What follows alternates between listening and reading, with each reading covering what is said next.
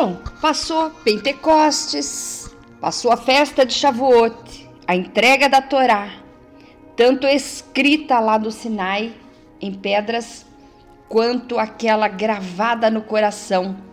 E agora os, os discípulos estão com os corações ardendo em chama pelo poder do Espírito Santo. E vamos ver então como que é que eles vão procederem. Vamos começar a ler o livro de Atos. Hoje é Atos capítulo 1. Fiz o primeiro tratado, ó Teófilo, acerca de tudo que Jesus começou, não só a fazer, mas a ensinar. Até ao dia em que foi recebido em cima, depois de ter dado mandamentos pelo Espírito Santo aos apóstolos que escolhera, aos quais também, depois de ter padecido, se apresentou vivo com muitas e infalíveis provas, sendo visto por elas por espaço de quarenta dias, e falando do que respeita ao rei, do que é respeito ao reino de Deus. E estando com eles, determinou-lhes que não se ausentassem de Jerusalém, mas que esperassem a promessa do Pai. Que ele disse: De mim ouviste. Porque, na verdade, João batizou com água, mas vós recebereis o, o batismo com o Espírito Santo, não como depois destes dias. Aqueles, pois, que se haviam reunido perguntaram-lhe, dizendo: Senhor, restaurará tu neste tempo no reino de a Israel? E disse-lhes: Não vos pertence saber os tempos ou as estações que o Pai estabeleceu pelo seu próprio poder. Mas recebereis a virtude do Espírito Santo, que há de vir sobre vós, e ser-me-eis testemunhas, tanto em Jerusalém como em toda a Judéia, e Samaria e até os confins da terra. E quando dizia isto, vendo eles, foi elevado às alturas, e uma nuvem o recebeu, ocultando-o aos olhos. E estando com os olhos fitos nele, no céu, extasiados, né?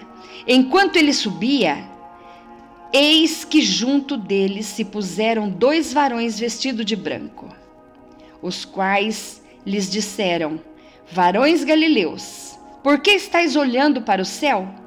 Esse Jesus que dentre vós foi recebido em cima no céu, há de vir, assim como para o céu o viste ir. Então voltaram para Jerusalém do monte chamado Oliveiras, o qual está perto de Jerusalém, a distância do caminho de um sábado. E entrando, subiram ao cenáculo, onde habitavam Pedro e Tiago, André e João, Felipe e Tomé, Bartolomeu e Mateus, Tiago, filho de Alfeu, Simão, o Zelote e Judas, o filho de Tiago. Todos estes perseveravam unanimemente em oração e súplica com as mulheres e Maria, mãe de Jesus, e com os seus irmãos.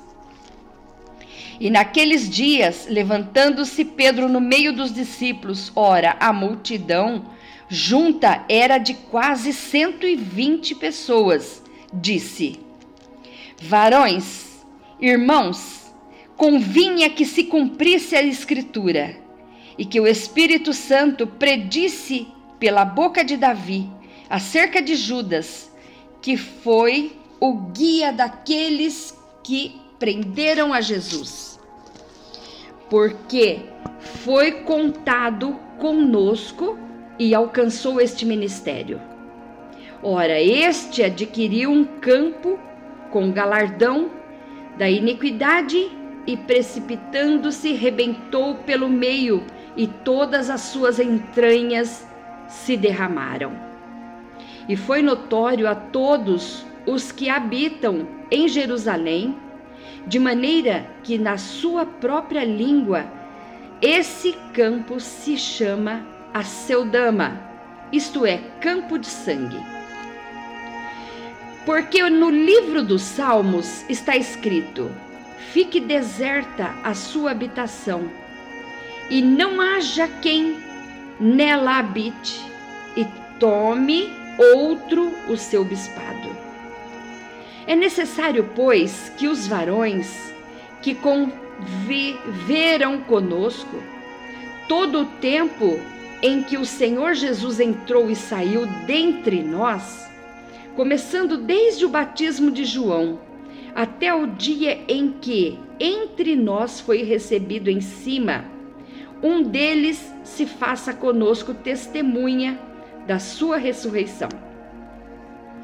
E apresentaram dois, José chamado Barsabás, Barsabás, que tinha por sobrenome o Justo, e Matias. E orando disseram: Tu, Senhor, conhecedor do coração de todos, mostra qual destes dois tem escolhido, para que tome parte deste ministério e apostolado de que Judas se desviou, para ir para o seu próprio lugar. E lançando sorte, caiu a sorte sobre Matias, e por voto comum foi contado com os onze apóstolos. Esta é uma palavra verdadeira do início da igreja. Então vamos ver como eles vão se destacarem daqui para diante neste livro de Atos. Que Deus abençoe sua vida e até amanhã com o capítulo 2 do livro de Atos.